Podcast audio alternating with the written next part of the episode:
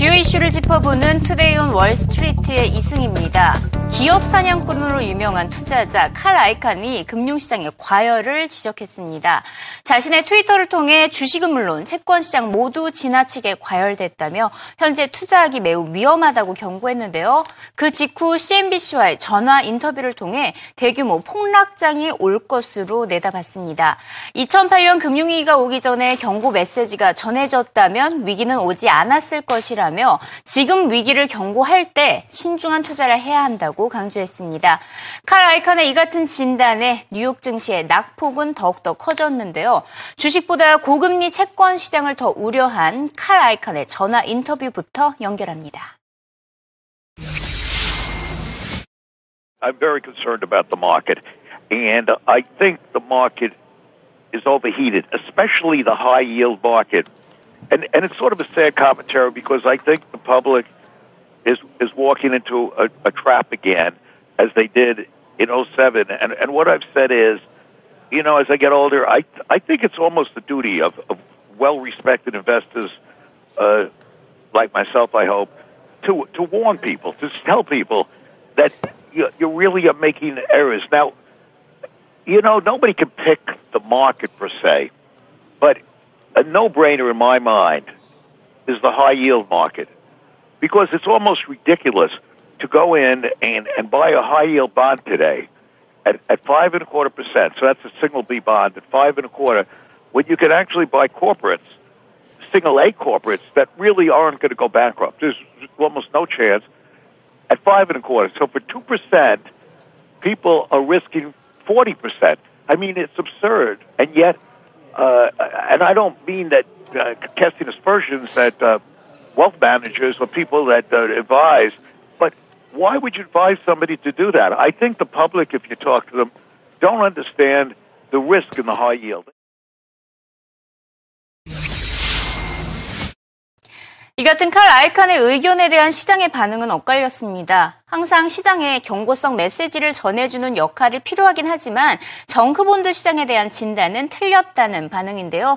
글로벌 국채금리 급등 영향으로 개인 투자자들의 미국 정크본드에 팔자가 쏟아진 바가 있었지만 오히려 저가 매수 기회로 인식한 자산 운용사들의 관심이 오히려 높아지고 있기 때문입니다. 국채보다 정크본드가 더 안전하다는 상반된 의견도 들어보시죠. I think we need to flush out the weak hands and the bubble boys, and we should get it during earnings. But on the high yield side, I don't agree with him. I don't think we have a big maturity rollover for at least two years, and I think that uh, uh, high yield with the higher income is a much better bet than U.S. Treasuries, uh, the 10 or the 30, which I think is on the eve of destruction. Eve of destruction? My goodness me, you can't just make a statement like that and not explain, Chris. Well, Let's explain it. Let's look at this. Uh, you're already down 11 to 14 percent, depending upon you know exactly which one you owned. Uh, if you invested at the end of January, and that's really tough. It's going to take people two or three years to make back that amount of money in the income the bond has. And I think the same thing is true when you look at utilities and REITs and other interest-sensitive areas. When I say destruction, I mean going back to normal levels. Mm-hmm. And for that, for at least you know in the 10 year, we might get up to 2.8 or thereabouts, but I don't think we're going to four to five, which would be normal. 미국 최대 동영상 스트리밍 업체 넷플릭스가 7대1 주식 액면 분할을 단행했습니다. 이미 올 들어 100% 오른 넷플릭스의 주가가 이번 액면 분할을 통해 더 오를 것이라는 전망이 지배적인데요. 하지만 칼 아이카는 이번 액면 분할 소식에 그동안 보유하고 있던 넷플릭스의 주식을 전량 매도했습니다. 넷플릭스의 주가 역시 과열됐다고 진단을 한 것인데요. 선트러스트 로빈슨 기관 역시 넷플릭스의 valuation이 높다며 일단은 투자 의견으로 보유를 제시하기도 했습니다. 칼 아이칸은 몇년 전과 달리 비디오 스트리밍 서비스 시장에 진출한 기업들이 워낙 많아졌다며 넷플릭스만의 경쟁력이 떨어졌다고 설명했습니다. Netflix is still a great company. I think Reed Hastings has done a great job. But from our point of view, uh, we I think the market is, is sort of overheated. I also think that Netflix, and I'm not in any way criticizing Netflix, but when we did it, it was pretty much of a no-brainer. It was very hard to compete. Um, it was sort of where Apple is today. I think Apple has hundreds of points left in it, perhaps. You know, I'm not going to call exactly where it could go, but Apple is a, a, a great company with great barriers to competition. Uh, Netflix years ago was tremendously undervalued because it was very hard to compete with them.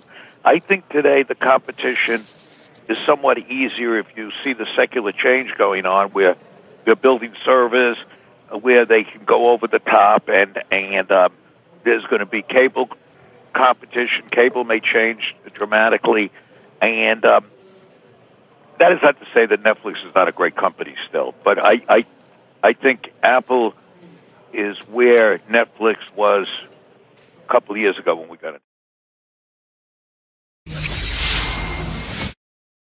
넷플릭스에 대해 가장 낙관적인 투자 의견을 내놓고 있는 BTIG 투자기관은 넷플릭스의 목표가로 950달러를 제시했습니다.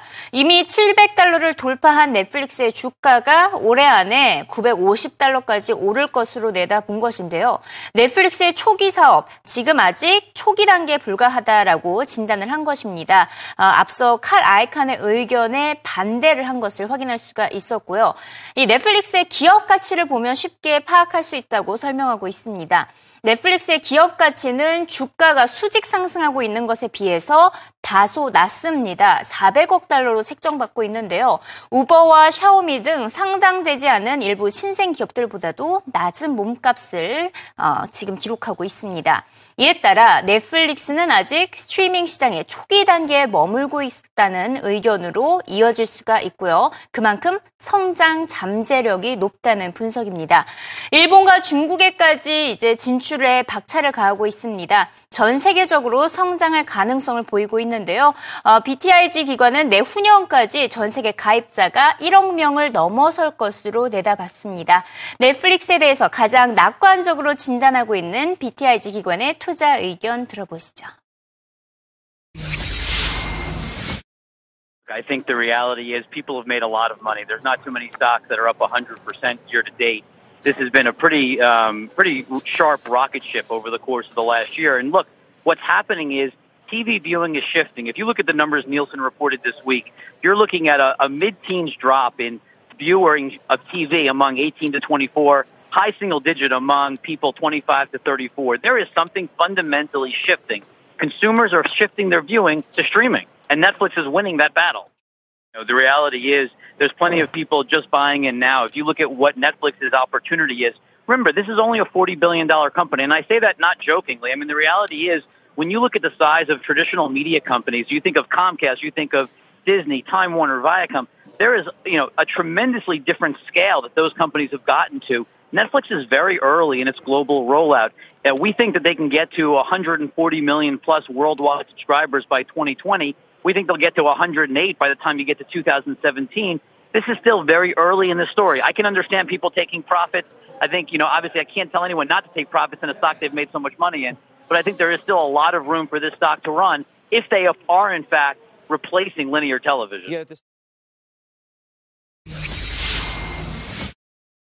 한편 칼 라이카는 지금까지 가장 선호하고 있는 애플에 대한 투자 전략은 그대로 유지를 했습니다. 이와 관련해서 에버코어 기관은 오랫동안 바닥 다지기를 하고 있는 애플의 주식을 오히려 매입할 시기라고 덧붙였는데요. 현재 애플의 주가는 최고가 대비 5% 낮은 수준에서 거래가 되고 있습니다. 128달러 아, 선에서 거래가 되고 있는데요. 이제 앞으로 더 오르면서 154달러까지는 오를 수 있다는 분석입니다. 아, 그 원인 원인으로는 역사가 반복되기 때문이라고 표현을 했습니다. 즉 애플의 주가 흐름을 분석을 해본 결과 급등 후에 바닥 다지기가 반복됐었는데요. 이번에는 바닥 다지기가 오랫동안 지속이 되어 왔기 때문에 급등이 찾아올 타이밍이라는 설명입니다. 칼 아이칸 역시 애플의 주가가 더 오를 것으로 내다보며 소폭 하락한다면 추가 매수를 할 것이라고 밝혔는데요. 넷플릭스와 달리 애플의 경쟁력은 여전히 높고 아직 고평 평가되지 않았다고 진단했습니다. I have not trimmed Apple because I really think that if Apple goes down, I know it sounds a little bit uh, uh, maybe maybe hard to believe, But if Apple goes down, I'm not that upset because I'll buy more of it. And, and that's how I've looked at the market for all the years I'm in it. If you really love a company, you, you, in a strange way, perverse way, that you almost don't mind it going down. Apple, I really would mind. Most everything else, well, a lot of the companies, the energy sector, have reached a point where I wouldn't mind them going down because I would buy more of them.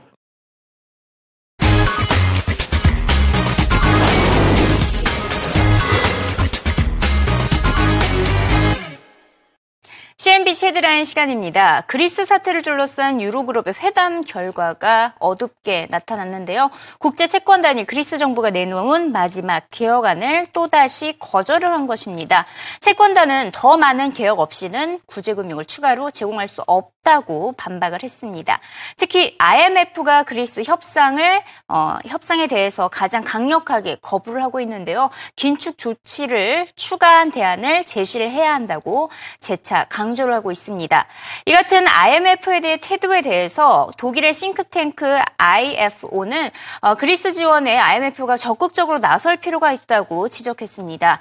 유럽 중앙은행이 그리스 은행에 대한 유동성 지원에 나서고 있듯이 IMF도 우회적인 지원을 통해 벼랑 끝에 몰려 있는 그리스를 함께 구제할 필요가 있다고 강조를 하고 있습니다. 그리스 사태와 연준의 금리 인상 전망에 외환 시장의 변동성은 심해진 가운데 올해 반드시 유로와 달러, 어, 유로 달러 parity 현상은 나타날 것이다라는 의견이 다시금 눈에 띄고 있습니다. 올 들어 유로화는 달러화 대비 8% 하락했는데요. 하지만 지난 3월 달러 대비 1.05달러를 어, 기록했던 당시보다는 현재 7%가 오르면서 1.12달러 선에서 거래가 되고 있습니다. 1.1대 1, 1대 1이 이제 나타나는 게 페리티 현상을 말하는데 어, 지금 올해 안에 반드시 이 같은 현상이 나타날 수밖에 없다는데 힘이 실리고 있습니다.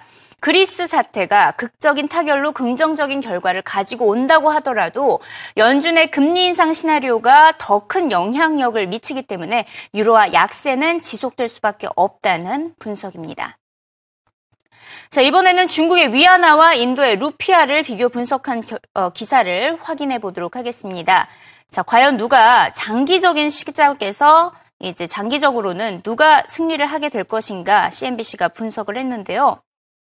지난 5년 동안의 흐름만을 살펴보면 이미 중국이 앞서고 있습니다. 지난 5년 동안 위안화 가치는 10% 오른 동안 인도의 루피아 가치는 38%나 떨어졌기 때문입니다. 하지만 맥커리 증권은 앞으로 5년 안에 이 같은 추세는 역전될 것으로 내다봤습니다. 어, 인도의 경제가 성장의 속도를 붙이면서 중국 경제를 빠르게 추월하고 있기 때문이라고 설명을 했는데요. 세계은행에 따르면 올해 인도의 경제 성장률은 7.5%로 중국의 7.1%보다 높을 것으로 예상을 하고 있습니다. 이에 따라 메커리 증권은 앞으로 5년 후에 달러화 대비 루피아는 13.5% 평가 절상되는 반면에 위안화는 이에 절반인 최대 6% 절상에 불과할 것으로 내다봤습니다. 자, 오늘의 헤드라인도 전반적으로는 그리스와 관련된 소식이 가장 많았습니다. 자, 이번에 또 긴급 회담을 통해서 협상을 시도할 예정인데요. 자, 이번에는 긍정적인 분위기로 전환이 될 수 있을까요? 회담에 참석할 핀란드 재무장관이 힌트를 제시했습니다. 인터뷰 내용 들어보시죠. I would be very positively surprised if we would get a deal tonight. Uh, there's been a lot of back and forth between the technical level and the political level. We have not seen a concrete proposal yet, and we have to deal with it very carefully based on our parliamentary mandates.